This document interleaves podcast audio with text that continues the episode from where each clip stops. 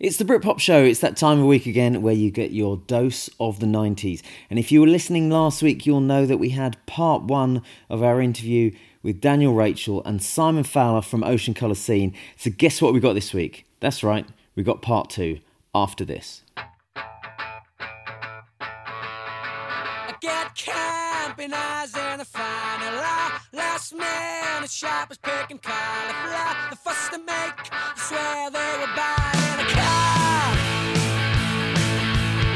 They always moan, moan, it's not cheap. Cheaper still, cheaper still down the street. Lose my rag them take it back and shop down there. Closing down, they're closing down another road. One way, system steals the show. Mac the nap swigs, the kind of sings a day where there's more life, more life, more life. And the tram's best.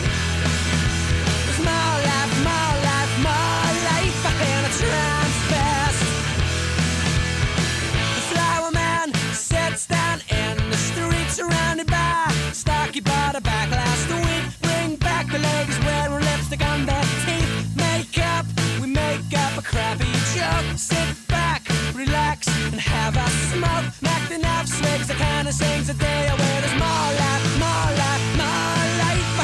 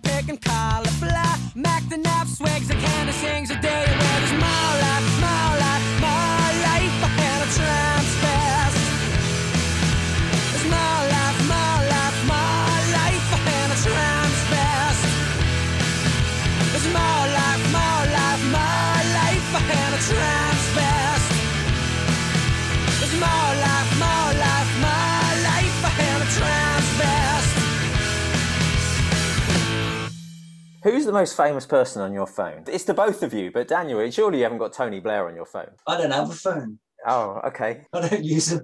I used to have um, I- I used to have Pete Townsend and Noel on my phone, and it was stolen from a hotel in Liverpool. It was actually Steve sent me Noel's number. I was trying to get in touch with Noel. He couldn't find it, and I, I said, "You must have it." And he looked again and phoned me back and said, "Oh yeah, he put it under mole." He misspelt it. He'd got it as Mole Gallagher. Oh, yeah, Gallagher in there as well, but still couldn't find it. Mole. Do you still need to speak to Noel? Because if he's listening, No, no, no. It was to see if I could uh, get some pals of mine on a guest list, Oh, I which we see. did. I've asked that question of quite a few people, and um, Alan McGee had Joaquin Phoenix was a, was quite a good one. I've got Alan on my phone. It's not as good as Joaquin Phoenix, though, is he? My best one was Lee Mavers, I reckon. Oh, that's Emily good. Evers. Oh, that's good. That's cool. I like that.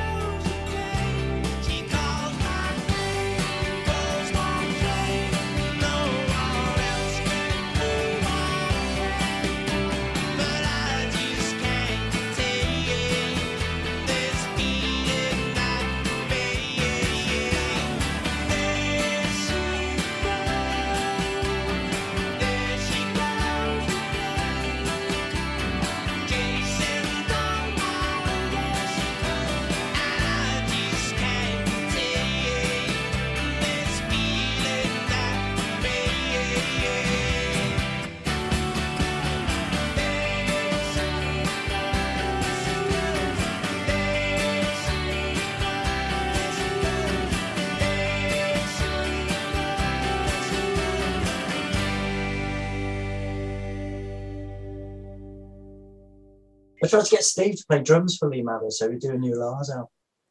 Oh, really?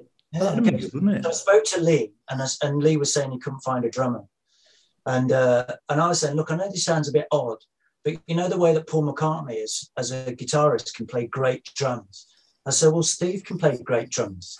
Why don't Why don't you try that? And he said, well, gi- give him my, my, my, my number. So I told Yeah, Steve, Steve would have been good with Lee Mavers. yeah, so I told Steve, who's nuts on the La's. Um, there's a good link to the La's and, and the writing of High My, 100 Mile High City, by the way. That's another story. Uh, but uh, but Lee, uh, so and then about a few weeks later, I said to Steve, "What happened when you spoke to Lee?" And uh, and he said he was too scared to phone. No. and he eventually did phone him, and uh, and I think he was meant to go up, but he didn't go. He didn't do it. A great Oh. shame. Come on. Because we've had we've had so- Sonia from Echobelly said at one time she had Madonna on her phone. You're not going to beat that, are you? Right. I've interviewed Muhammad Ali. Oh, well, you are going to beat it. You just did. Does that count? and I've made a record with Paul McCartney Uh, both beat Madonna. in my book. Yeah. Yeah, yeah. Well, we're going to talk about your book in a minute. Before we move on to that, 100 Mile City, La's, what's that story? I remember walking down to the studio and I heard this extraordinary noise coming uh, instrumentally, f- and I couldn't work out if it was like a 70s rock band or some kind of mad dance thing. And it was um, that eventually became 100 Mile High City.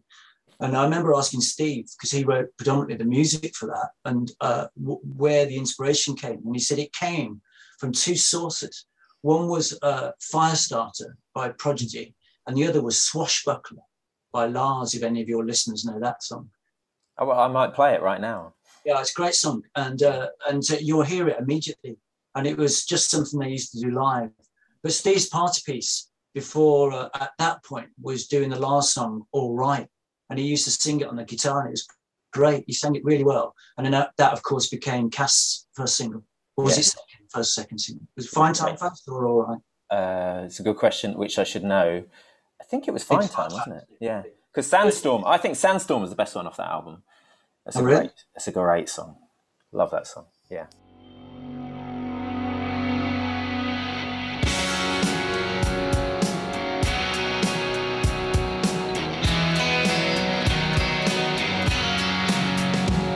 So what's it all about? Do you really wanna know? Do you wanna give or do you just wanna take it all and go? You gotta let it out if you wanna let it in. You gotta let a little bit of love in and make it all begin. You gotta find time, pick the right time and make a change. Cause it's a fine time to pick the right time and make a change. So when you're gonna learn that it takes all sorts, don't you think that life would be a little drab if we had the same thoughts? Cause you're taking all the good, but you're leaving with the bad. And if you don't make a change pretty soon, there won't be nothing coming back.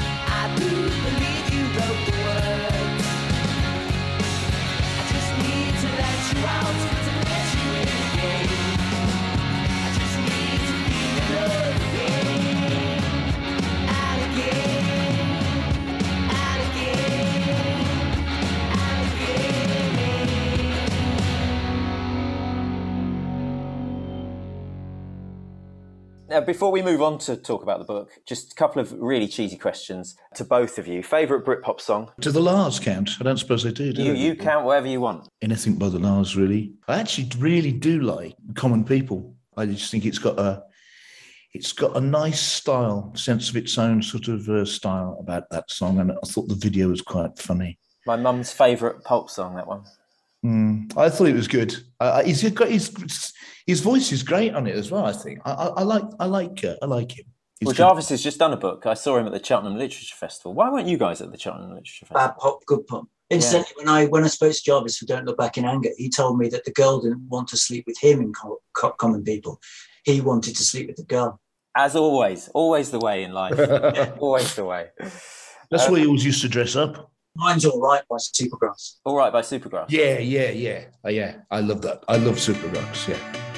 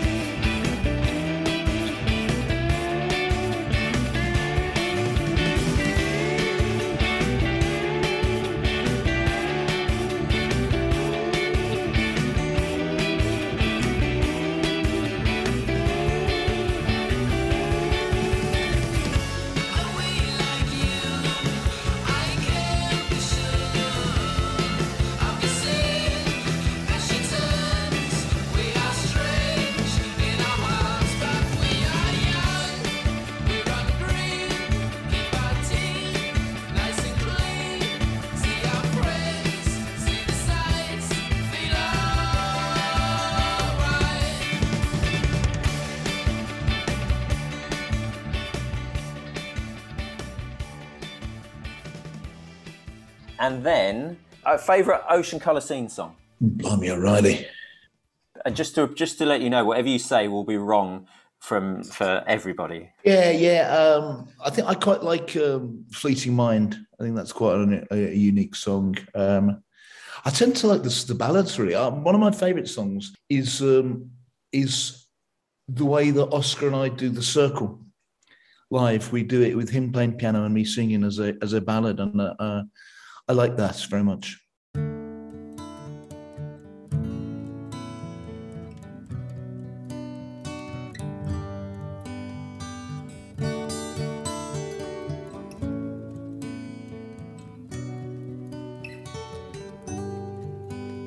Saturday afternoon, the sunshine falls like wine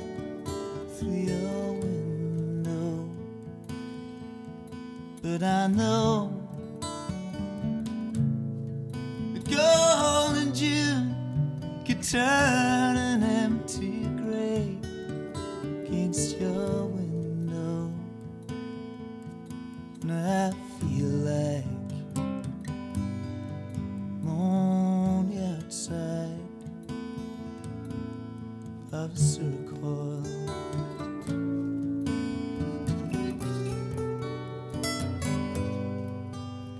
And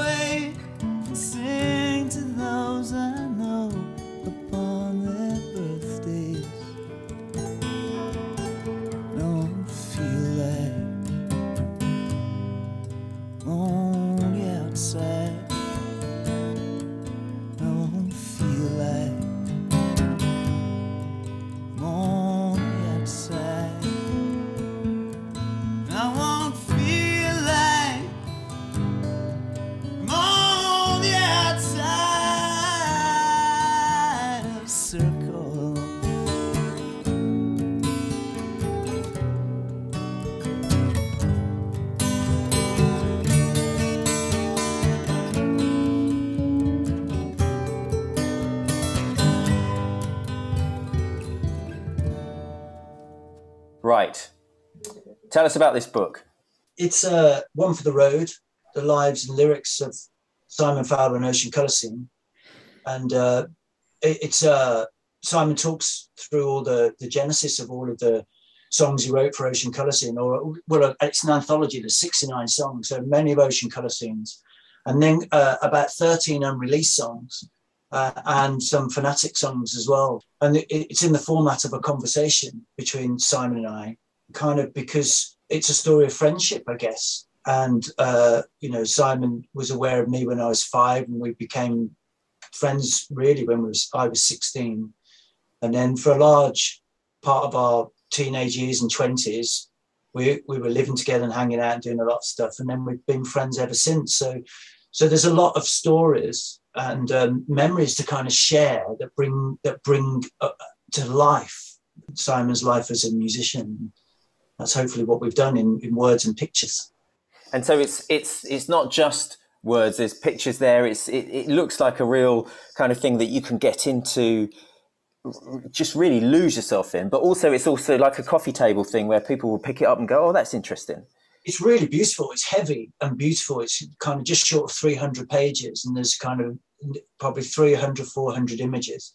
Yeah. And I would hazard a guess that probably 80% of those had never been seen before. I've got tons of uh, Simon's handwritten lyrics, original lyrics that, you know, I used to scrape off the floor or from the studio or wherever. And, and then just lots of ephemera that I've somehow collated over the years. And it's, it's been kind of exciting to pull it all out of dusty drawers and squeaking cupboards and collate it all and bring it all together yeah, it's looking really great at the moment, and and the, I'm sure Sam will tell you in a second. But there's a exciting part of it is there's a um, a seven inch single comes with it with a couple of songs that nobody's ever heard before. Well, there's the original version of um, Foxy, Foxy Folkface. yeah, Foxy Soapface, which was originally just called I, and um, and there's a song called The American Way of Life. I recorded them probably in '85 when I was 20, just into a tape player and uh, we had them sort of tarted up. Well, not not tarted up, just sort of, sort of mastered, I guess. Um, the studio with a, a, friend of mine in uh, in my area, guy called Matt Terry, and yeah, so we've put them out um, a sort of limited edition as a as a, a single of forty five. Amazing, amazing. So when's it out? You can buy it. Well, you can pre-order it now you know, the Ocean Colour Scene website, uh, and then it, it physically gets delivered to you just in time for Christmas. Amazing.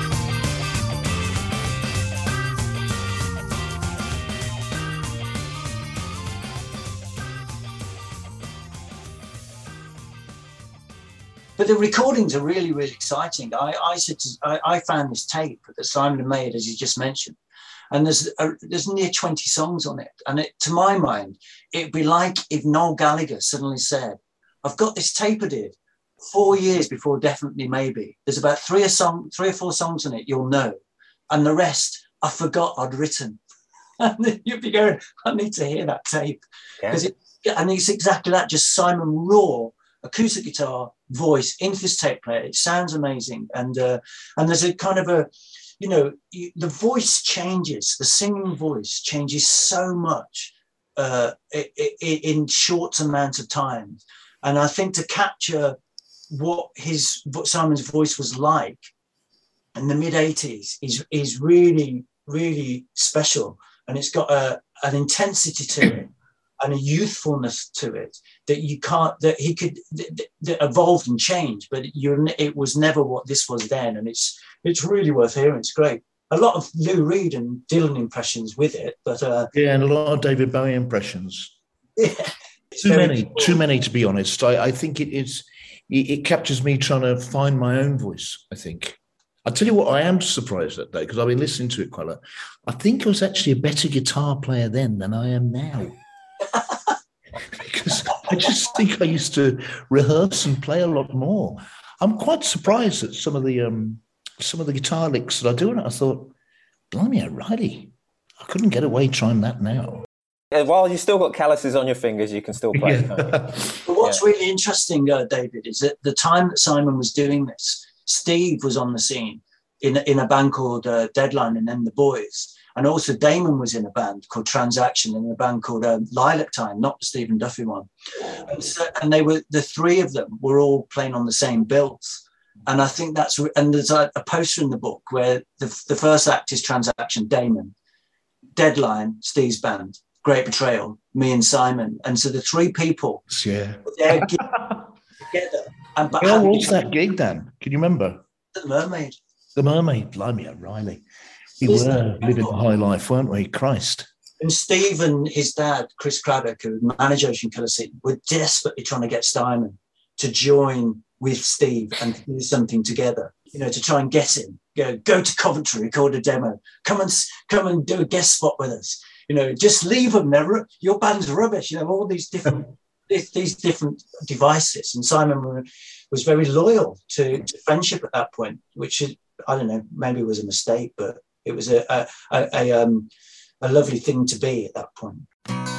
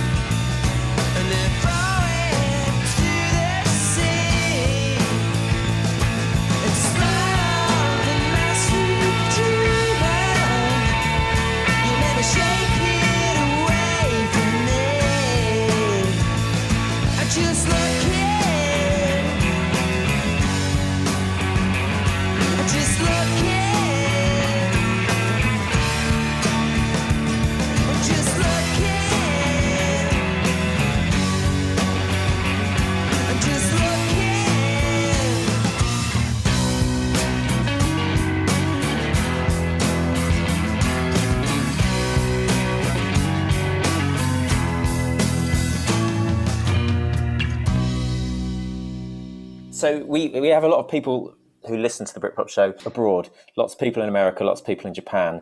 Can they get hold of this also through the Ocean Colour Scene website? Are you shipping abroad? Yeah, yeah, yeah, yeah. Anybody in the world can get the book. You know, you just place your order, and um, and because it's we've done it in a kind of like set up our own um, like DIY setup, if you like. Uh, um, and so yeah, you you just do the links through the Ocean Colour Scene website, and then you just order the book, and hey presto. You, you you pull out you pull it out from under the tree. Well, there, you, there you go. Well, mate, absolutely. It's uh, the world of Ocean Colour Scene, you know, in full Technicolor. I personally can't wait to get hold of a copy, um, and I'm sure a lot of our listeners will as well. Is there anything you'd like to say about the book before I just briefly finish off with talking about your upcoming gigs? I mean, if there's, I mean, I know you said mostly males listen to this show, but I'm sure there must be some girls that like Britpop listening. But my, um, I've had a couple of comments from people about the drafts who are women, and they're saying the thing they noticed most was that it's very unusual for men of of of uh, of our age to talk positively about male friendship. And they said that's what comes through more than anything. In a way, if, even if you weren't into the music, to hear two guys talking about a friendship Mm, It's a nice point. It's a nice point. Also, you'll be staggered at just how beautiful I was. I'm sure we won't be staggered. Um, The co- front cover photograph. I don't know what happened to that lad, but I think I ate him. I remember Ricky Gervais saying something similar that he was he was when he was directing his first film. There was a guy there who was about 25, and he showed him a photo of him when he was 25, and he said, "Look, look at me now. This is what's in the post. this is this is coming." I've seen pictures of Ricky Gervais. He was like a new romantic wannabe, wasn't he? And you practically would not recognize him. Yeah, Mackenzie Crook used to be the. Uh, he was the darling of the um, the music club that uh, Dan and I used to go to. He was um, he used to do a slot every week, didn't he? That's Charlie Cheese, and obviously he ended up as um, as Gareth in the office, and has now gone on to Pirates of the Caribbean, etc. He, used to be- he used to be around with us in Brum. I didn't know he was a Brummie. I don't think he is. I don't think he is, but uh, he must have been living around that place because he was he was there every was it every fortnight? I think the club was. fortnight, yeah. A club called the Water Rats, Yeah, um, near Edgbaston Reservoir. Where yeah. you shot the video for one of these those days, It was called the Retort, wasn't it? yeah, or the Trotter if you read it backwards. Yeah.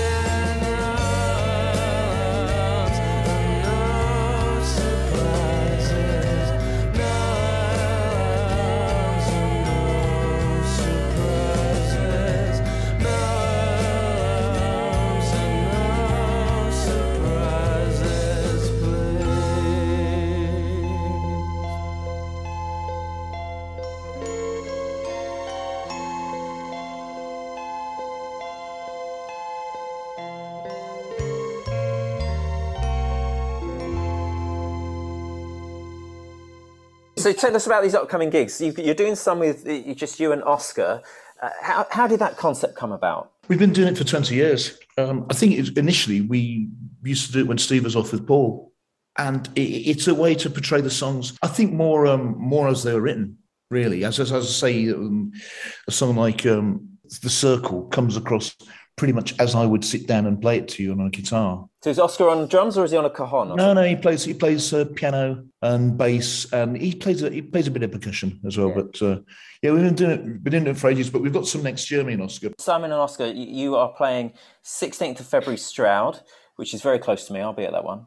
Oh, great! I say, come and say hello then. I will do. I will. Nice venue that is. I saw PP Arnold there when Steve Spann were backing here. So it's a nice venue. Uh, you're playing 17th Coventry and 18th February Bexhill. And of course, the band are playing 15th of December Bristol, which I will also be at. Um, 16th Leeds, 17th Liverpool, 20th Edinburgh, 21st Newcastle. There's something special about gigs that are very close to Christmas. Yeah, it pays for Christmas. Well, it, pay, it pays for this book that I'm going to have to get under the tree. Yeah, yeah. I think that people probably get them for Christmas as Christmas presents as well from their, you know, their families and uh, Is it a It's, slightly um, different atmosphere, though? Uh, I don't. I don't know really. Um, I haven't. It hasn't crossed my mind to be honest. Obviously I, not, I really don't know. Um, but uh, we're, we're basically we're playing places that we haven't played so recently. So we're playing Edinburgh as opposed to Glasgow. We're not playing Brum. We're not playing London. Yeah. Um, so we're going to go say hello to people that we haven't seen for a while. So That's a very nice thing to do.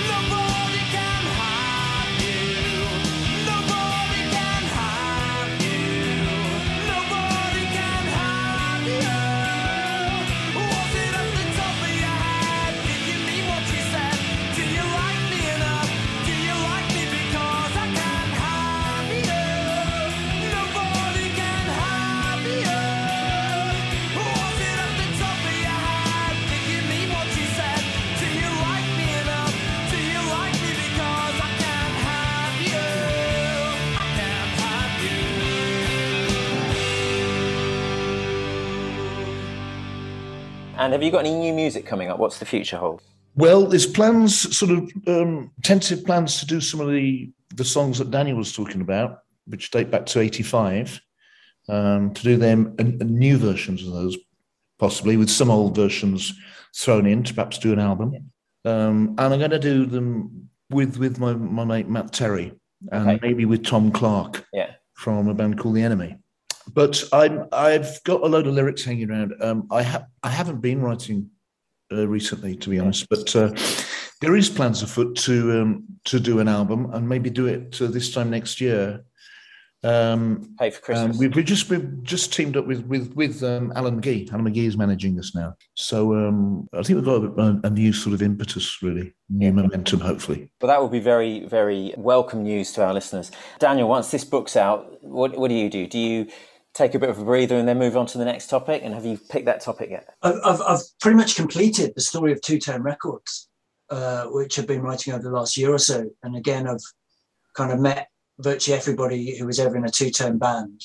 And uh, and then all the people, record label, Chrysalis, and the people behind the scenes. And yeah, it's, uh, it's just with Jerry Dammers at the moment. He's just doing his final kind of um, contributions. And uh, um, yeah, so I'm very excited about that because, uh, like Oscar, I was a rude boy first time round, and so that's my one of my big passions. Two tone. And, and, so, uh, if people aren't quite sure what to put on their Christmas list, uh, and they like a bit of uh, Britpop, which our listeners do, what books? Presumably, you don't look back in anger. What other books have you done that, that maybe they should stick on their Christmas list? that I've done that relate to the nineties. Well, I did Oasis at Knebworth with Jill Furmanovsky, um, which was. Uh, um, uh, have you seen that, David? It's uh, I was at Knebworth in the nineties, if that's what you mean. no, no, I meant the book. The book's fantastic. Is it, it? really Is is it? a superb book. Yeah. Well, I, I, I- I went to J- uh, Jill Furmanovsky photographed Oasis from the very early days all the way through to pretty much the end, Yeah. and uh, and and so I suggested it to Jill, and she said I don't really know what I shot, and so we kind of raided her cupboards, had like hundreds of unseen photographs of the, of the whole thing, and then I kind of spoke to Noel and their management, and and they they backed us massively, and um, the book is yeah it was really beautifully done, big coffee table book and just Jill's photography is magnificent. So many great shots of all of them, you know, backstage, um, in the preparations when they were rehearsing in Birmingham, you know, a bit and, and then part of the summer tour at Loch Lomond beforehand. Um, and then I for the text, I, I, I wanted to create the what made Knebworth happen. And so I went and spoke to loads of people that were behind the scenes, like the t-shirt seller or the person that responsible for the guest list or you know all these different kind of or the lighting guy and all the people that work with oasis um, and, and, and more directly with noel like like the string players and the people like that and get all their stories that i'd never read about before and bring it all together with noel's voice obviously and um, so yeah i was really pl- pleased about that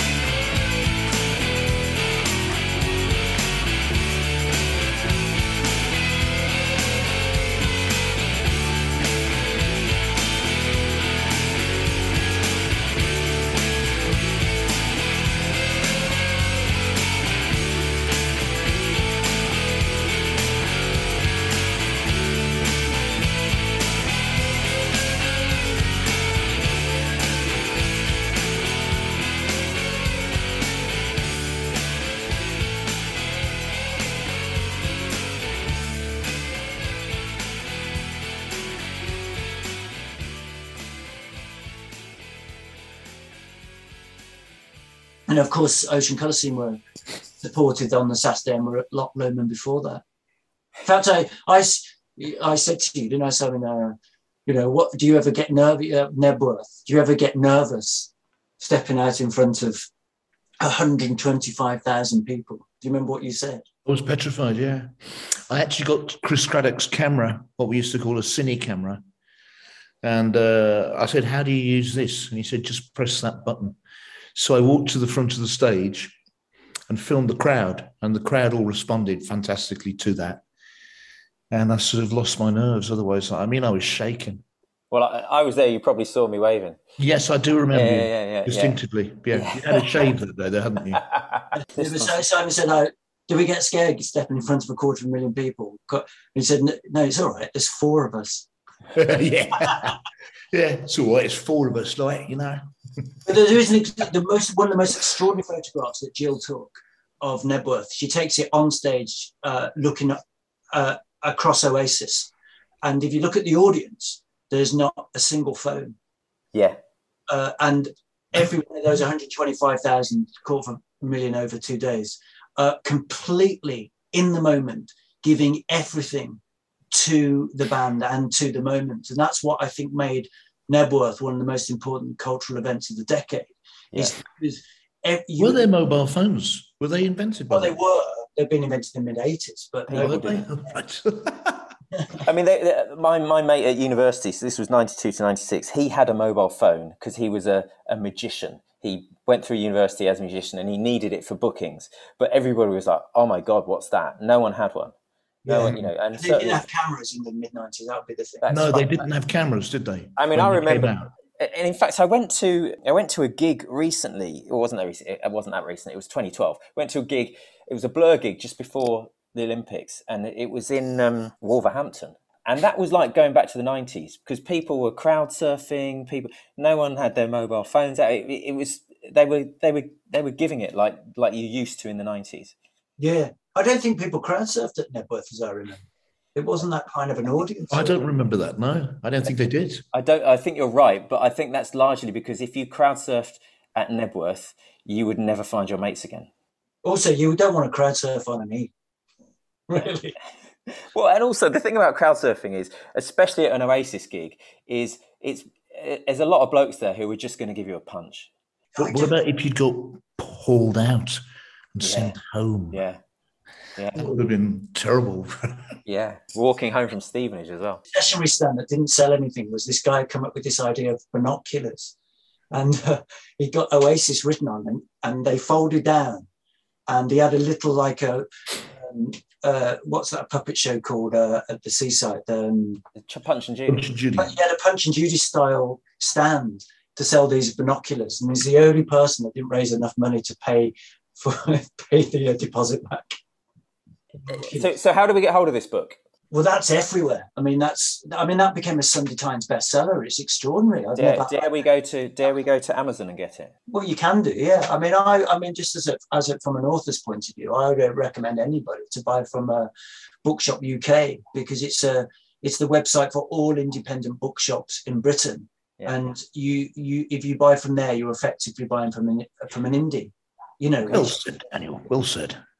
Yeah. So, so Bookshop UK is where people should go and get. UK bookshop. I mean, you find it on Google search, but yeah, and then every every they they pull the money from every sale, and then that is shared amongst all the independent bookshops, and I think to the a a percentage to the author as well. So it's a great idea, and it's just something to try and say Amazon isn't the only way to to buy in Yeah. this country. Right. Well, in which case, that's what I will be doing. And your book, I will be going straight to the Ocean Colour Scene website and getting that now, just in time for Christmas. Thank you, guys. That's been amazing. Um, Thank you very much. Thank yeah. you, David. So there we have it, our interview with Simon Fowler of Ocean Colour Scene and Daniel Rachel. I hope you enjoyed it, both parts one and two. And all that remains for me to say is until next week, see you on the flip side.